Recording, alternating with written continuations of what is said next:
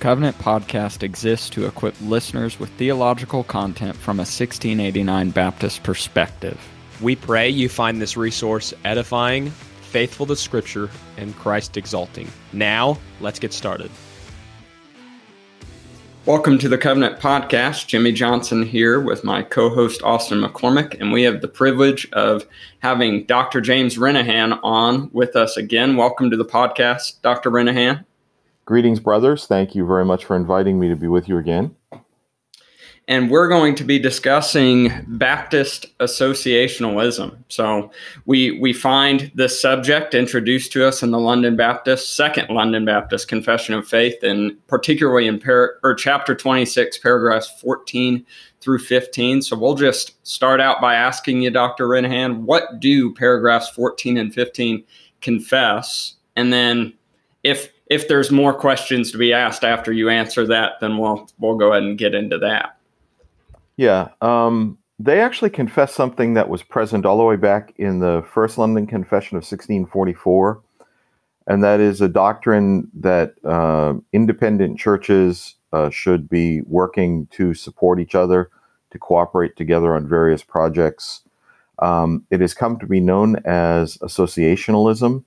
Um, that wasn't necessarily uh, a term that would have been used in 1644. It just hadn't developed yet. But by the time you get to the 1650s, you have Baptist associations, and then um, this becomes a regular practice among them. So that when the confession is written first in 1677, um, it incorporates these two paragraphs at the end of its chapter on the church that speak to the matter of associations and how churches are to work together. Mm. And in your your book, Edification and Beauty, um, the final chapter, I believe you you talk at length about the meaning of the term communion, and and I believe it's in paragraph fourteen is where we find it. Um, can you can you just in brief or in summary tell us what the term communion means and how it it kind of supports this idea of associations. Yeah, um, it's in both paragraphs 14 and 15.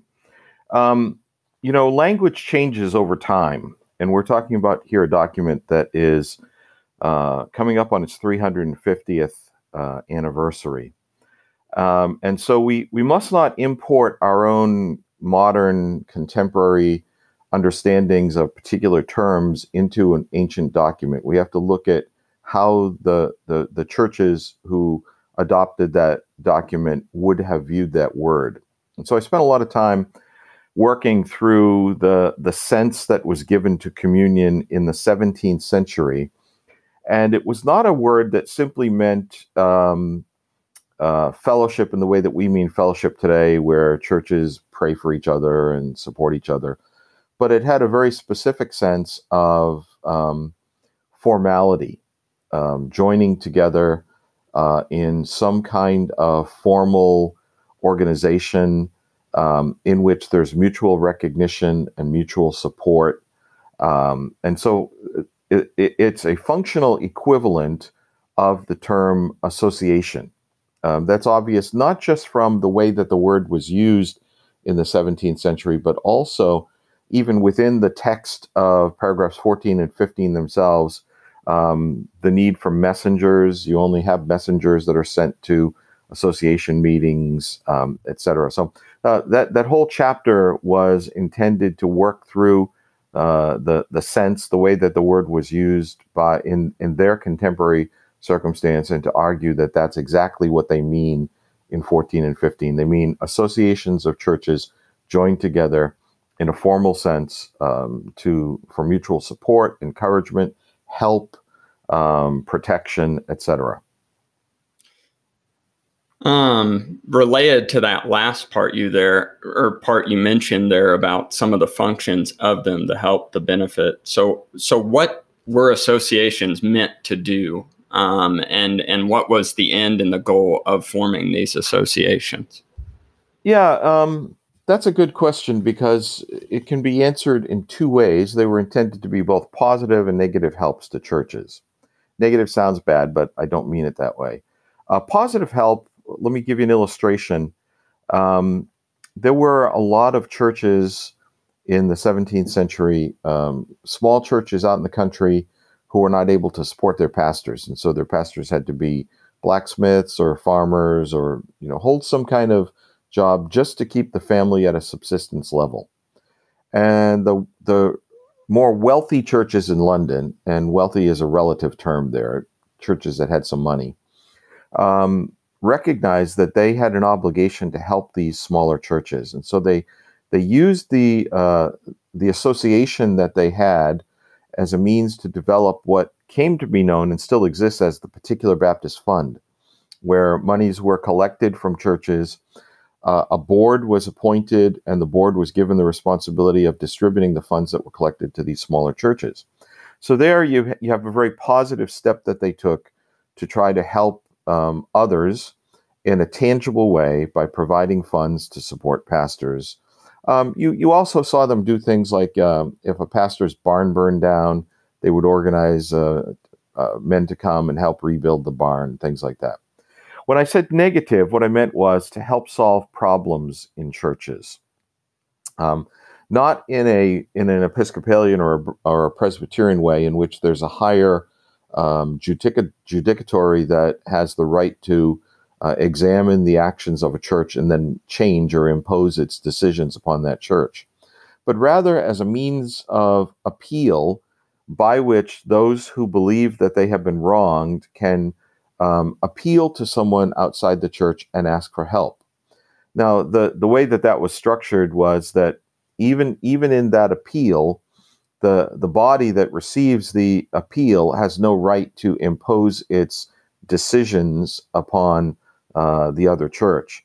But it can certainly weigh in and say this person has been wronged, something bad has happened, um, and perhaps that means that the uh, the church that has um, offended in that way has to be um, cut off from the association. It has to be marked out as a dangerous place, or individuals with it have to be um, recognized to have sinned in a certain way. So it, it was um, this this is the point in paragraph 15.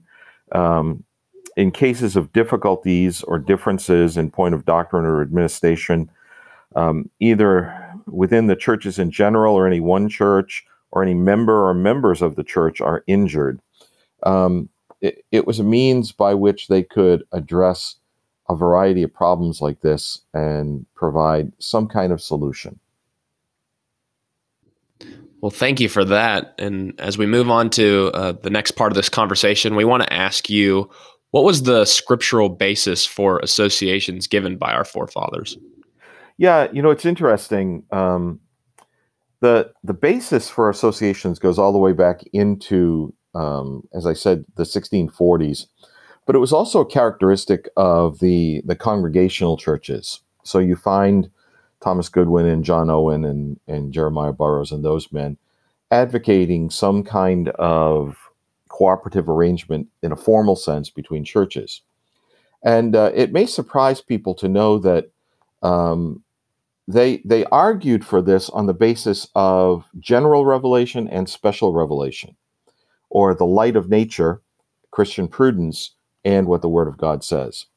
And so when, when you look at their justifications, they frequently will begin in one way or another by saying, as we look at the world around us, we see that God has ordered it in such a way where uh, mutual help and assistance is of benefit in society in general and in a variety of relationships in society.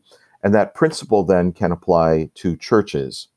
And then, having established from general revelation that this is part and parcel of what God intends for people in the world that He has given to us, they would go to texts like Acts chapter 15, where you have the, the church in Antioch faced with a real crisis over the, the definition of the gospel, um, and then appealing for help ultimately to Jerusalem, but in the fact that Paul and Barnabas traveled from Antioch to Jerusalem several days and visited congregations on the way uh, it's very possible that representatives from those other congregations along the way accompanied Paul and Barnabas to Jerusalem. Now, that's not certain, but it's possible. Yet at least two churches, Antioch and Jerusalem, represented. Then they would go to Second Corinthians 8 and 9 and see there that um, the, the relief effort that is organized by Paul for on, on behalf of the Jerusalem church involves a variety of churches in Macedonia. And there is language, for example, of the brother who was chosen or appointed by the churches. Um, they would go there and say, See, here's evidence that the apostles drew the churches together.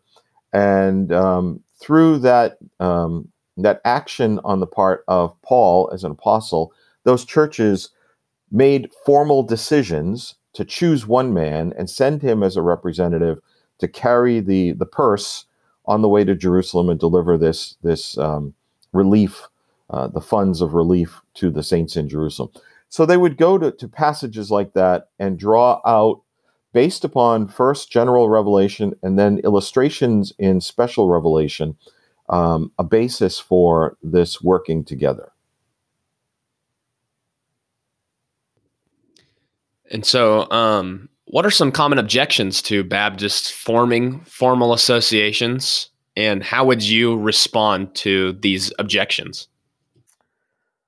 Well, um, I think some of the objections, the, perhaps there are two that immediately come to mind. One of them is um, a, a, false kind of biblicism that people fall into that say if there isn't an explicit statement in Scripture that says go and form associations of churches, that you can't do it.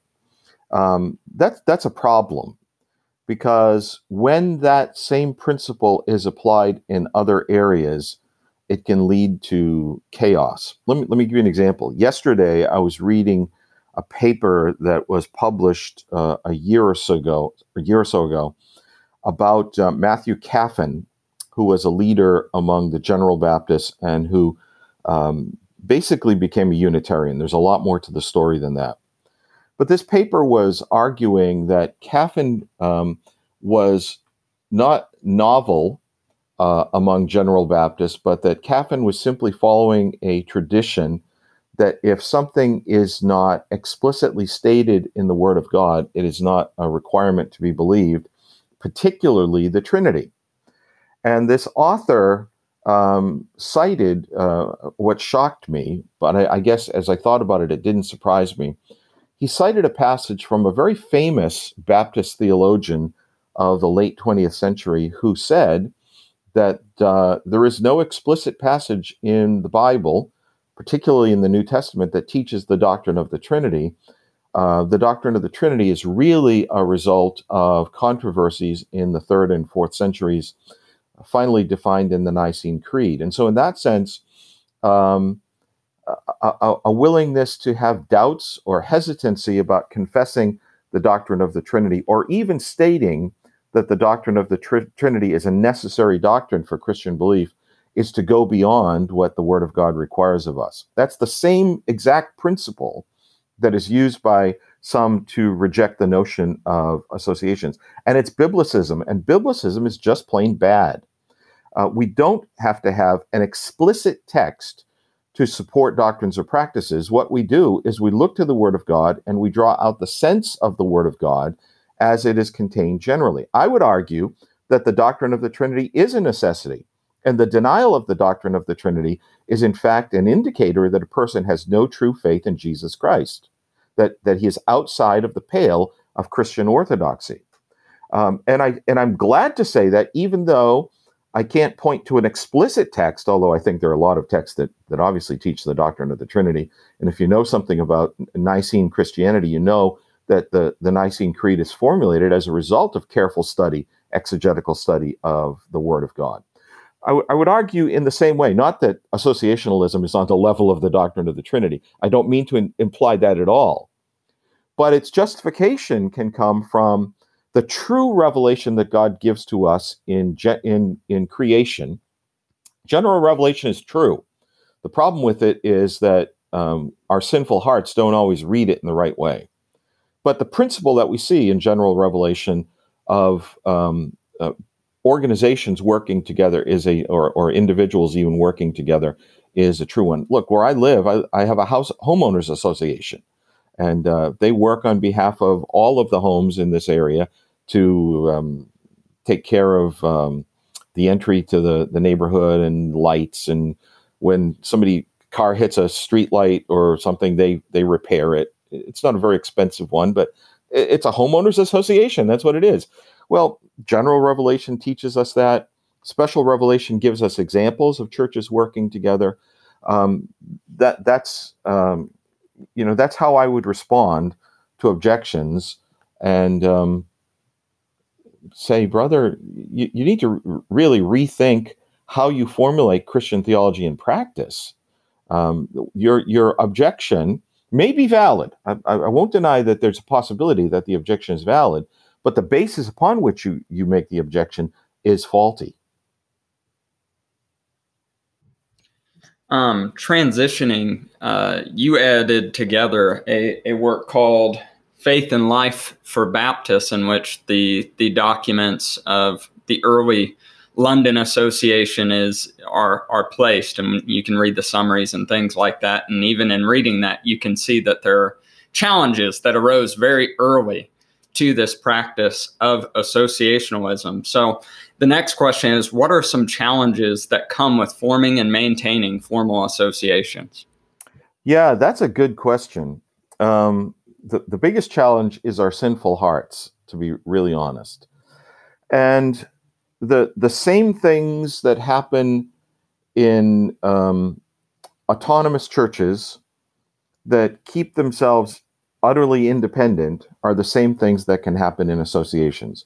You can have a dominant personality, and that dominant personality wants to impose his will and direct things in his will.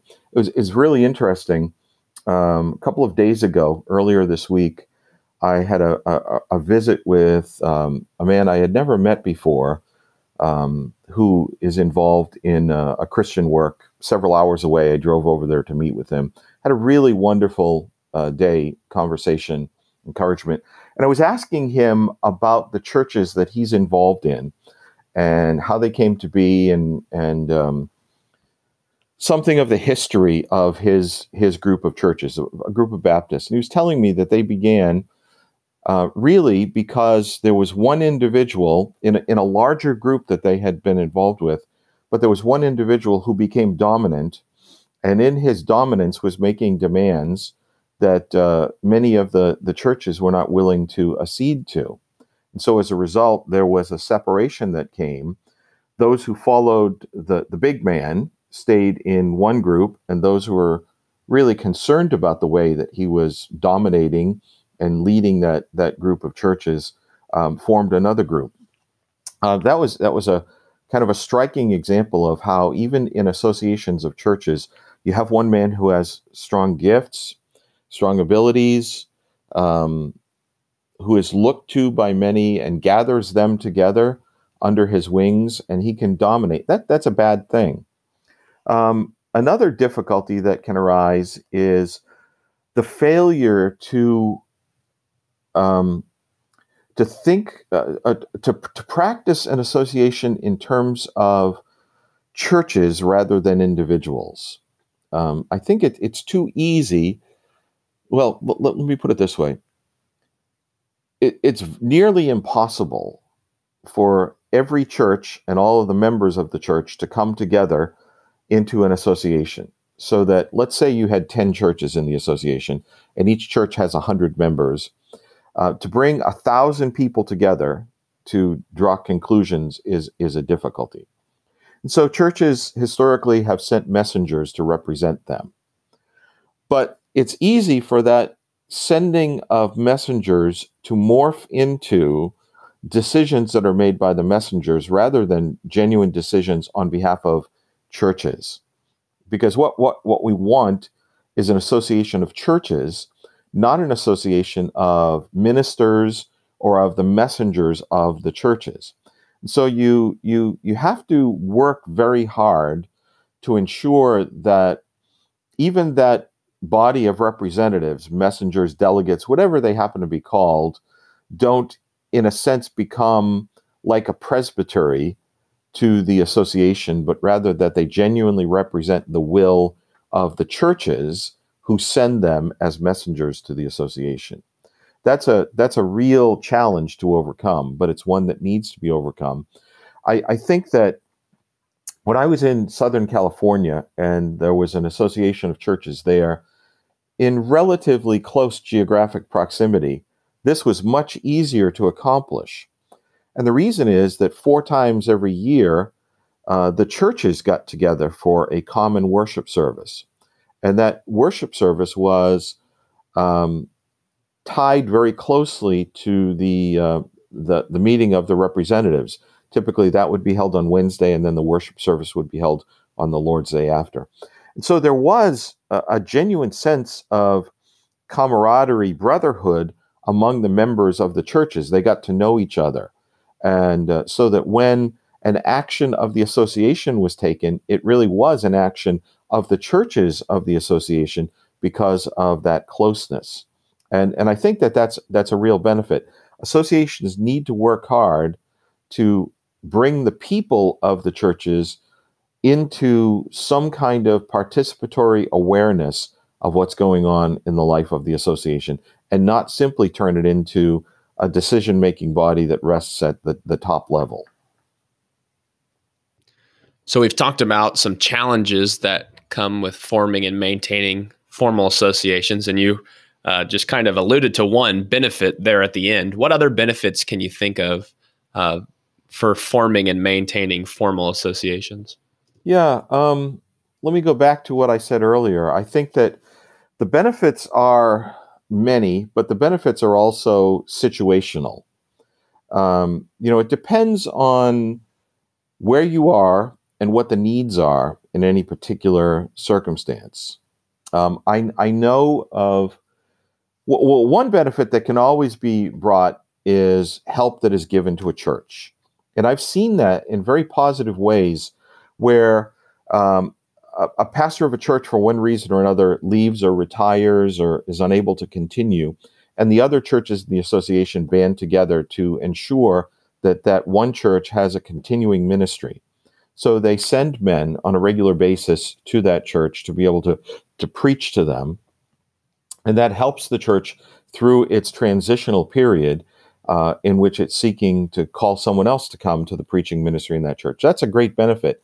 And we saw that in Southern California. Um, I, I, really appreciated the fact that it was the associated churches who took a responsibility to help one of the other churches that was without a pastor to continue. And that brought them through that period of time. They were able to call a man, and he's been there for, for a long time now, and it has been a blessing to them. Another way, another very positive way, situational, that associations can help churches is to step in if there is an unusual financial need. Um, you know, in again, let me go back to Southern California. There was a an offering that was taken at each of the um, the quarterly gatherings of the churches, and that money was held in reserve in case there were any needs that might appear. So one of the churches faced um, a very real need in their building that was immediate, the association was able to step in and give a large amount of money to that church without the expectation of repayment um, in order that that church would be able to uh, improve its meeting place and continue to, to meet as a church and the lord bless them now those are situational but but those are helpful you can imagine um, in in uh, a, a, variety of cultures and in a variety of places around the world. Maybe it's in a rural area, maybe it's in a metropolitan area, that the needs would be different. But still, an association, if it's functioning properly, it, when it becomes aware of those needs, can take action to step in and to help provide for those needs, whatever they might be. Um, so I think that that's that's a real benefit, and that's a benefit that can be localized and contextualized. Um, some of them can be universal. Look at, you know, in the 17th century, if a pastor's barn burned down, that could happen anywhere in the country, and the, the churches can, can come to their assistance. Um, the same with the need for pastoral supply or the need for um, finances to help when uh, a hurricane strikes and a, and a building is damaged or um, there's some maybe a small fire in the church building or you know something like that those things uh, can be a benefit. likewise, I think that there is a benefit in terms of um, holding each other accountable for doctrinal commitments. Um, you know, one one of the things that church history teaches us is that men and churches tend to move away from what they originally practice and confess. We see that in the New Testament. How many times do the epistles have to call churches back either to the gospel, Galatians, Colossians, or to proper practice, Corinthians? Um, if that happens in New Testament churches with the apostles still living, we shouldn't be surprised that it happens um, in our own churches. And an association, if it's functioning properly, can help to call churches back to uh, the purity of faith or the purity of practice.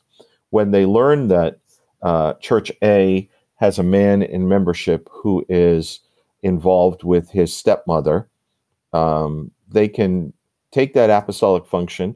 Not that they they're apostles or have that kind of authority, but rather they can say, "Wait a minute, what is your church doing? Why are you allowing this?" Or if a church has uh, suddenly decided that um, there's an element of works that need to be incorporated into the doctrine of justification, the churches in the association can say, wait a minute, you're compromising the gospel. Uh, you're doing what happened in Antioch. Let's uh, hold your feet to the fire and let's bring this to the, the assembled churches and help you to see that you have failed in your doctrine of justification by faith alone. So those are two examples, positive and and I use the word negative. I don't like that word, but it's to uh, to help recover the negative problems that exist elsewhere. We have been discussing Baptist associationalism, so we'll we'll end on this question Dr. Renihan, do you have any final encouragements for our listeners as it relates to Baptist associationalism or ecclesiology in general? You know, um, I'm in the middle, actually, right at the beginning of teaching my Doctrine of the Church class. I was lecturing yesterday on it. And uh, I begin that course with a lengthy lecture on the question Does the New Testament um, actually have an ecclesiology? And you'd be surprised how many people say, no, it doesn't, um, especially today. Um, uh, Roman Catholics say yes, because they base their ecclesiology on uh, the supposed appointment of Peter as the first pope. Believe it or not, they, they try to base their ecclesiology in the New Testament. Um, Presbyterians believe that the New Testament teaches their polity. Episcopalians argue that the second century gives evidence of their uh, bishop, what they call the three office view bishop, presbyter, and deacon. And they say if that was closest to the New Testament, then it's probably what was practiced in the New Testament. So they're not quite as careful about basing their practice in the New Testament. But when you get to the, the 20th century and you talk about evangelicalism, there are many men, even good men, who say it doesn't matter um, use whatever is best, what works for you. I want to argue that we as Baptists need to recover the fact that the New Testament does have an ecclesiology and that we need to seek to insist on that ecclesiology. Uh, one of the uh, one of the great quotations from the early Puritan era, as they are struggling with coming out of an Episcopalian system and trying to sort out uh, a, system of ecclesiology that that reflects what the New Testament teaches, they turned to the lordship of Christ, and they um, they said, would would Christ as Lord, as King, create a kingdom, be Lord over a country, and then go away and leave it to govern itself?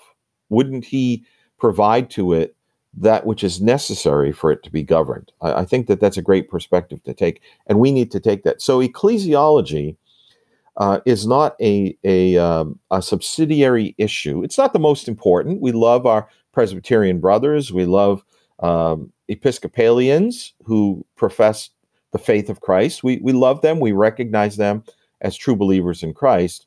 But at the same time, we need to insist upon a proper New Testament ecclesiology.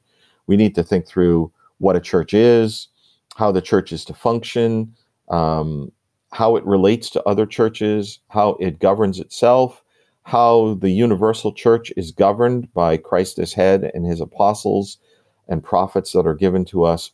Um, I, I, th- I think that your desire to talk about this today it opens a window on the importance of thinking through carefully what ecclesiology is as we find it in the New Testament.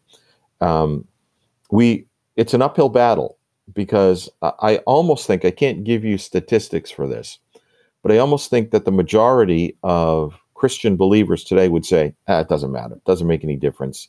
If we want to have a, a church that's run on a business model and we want a board of directors uh, who will handle the church in that way, that's what we should do. And I've met men who who argue like that. Uh, if it's a view that just says, you know, in our culture, this is what would work. Let's do it this way. I, I want to say, brother, you need to think about the New Testament and you need to think about the importance of ecclesiology and you need to work through them. So I, I think that you've opened a window or, or a door on an important topic that, that needs to be pursued and that with grace and kindness, we need to insist on with, uh, with our brothers and sisters in Christ who maybe don't see the importance of ecclesiology in the way that they ought. Well, uh, drawing off of your window or door metaphor, we thank you for being the one to come and, and speak on this opportunity. Uh, you have written uh, to it and you've spoken to it. So thank you very much for uh, taking your time to come and talk about Baptist associationalism with us. My pleasure. Thank you for inviting me. And uh, as you know, our listeners, if you've listened with our previous episode, uh, Dr. James Renihan is the president of IRBS Theological Seminary and also serves as the professor of historical theology there. So we will uh, link to IRBS in the show notes. We hope that this episode has been edifying to you and uh, helpful as you think through Baptist ecclesiology. And we just want to wish you grace and peace. For additional content, check out our blog ministry at covenantconfessions.com. Also, keep up with our social media accounts on Facebook, Instagram, and Twitter. Next, head on over to iTunes and leave us a review. Lastly, thank you for listening to the Covenant Podcast. Grace and peace to you.